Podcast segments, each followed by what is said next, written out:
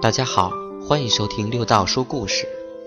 今天要跟大家分享的是，看看真正的高手是如何化解恶缘的。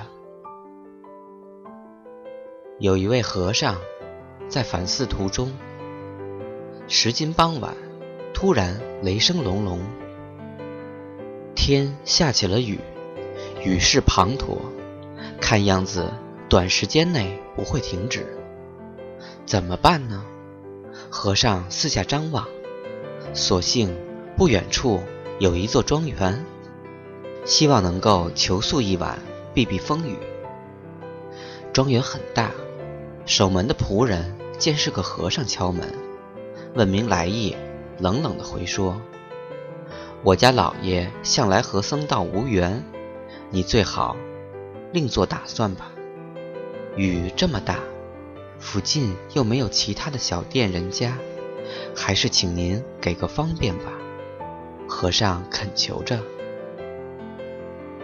我不能擅自做主，等我进去问问老爷的意思。”仆人入内请示，一会儿出来，仍然不肯答应。和尚只好请求在屋檐下暂歇一晚，结果仆人依旧摇头拒绝。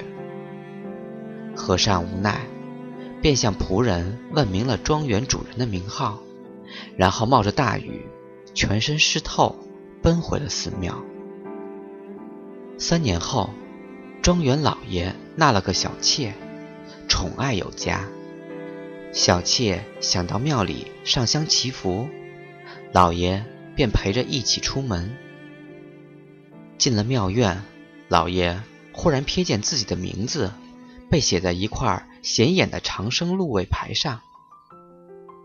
找到一个正在打扫的小和尚，向他打听这是怎么回事。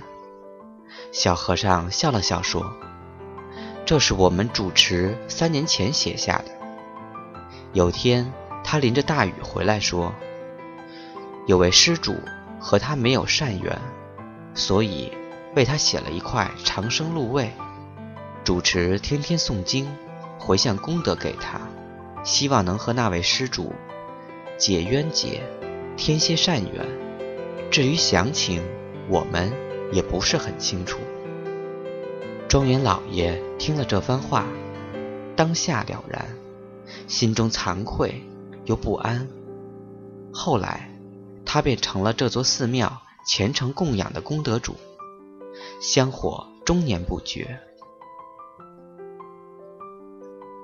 这是一位老和尚最喜欢讲的一个改造恶缘的故事。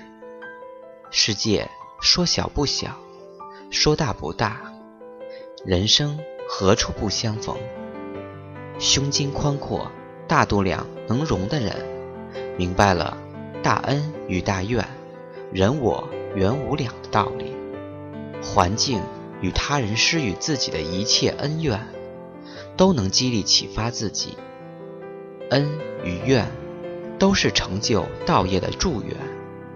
相反，胸襟偏狭的人，除了求一时之快以外，积累恶缘，阻绝善缘，结果只有封闭自己未来更多可能的路向。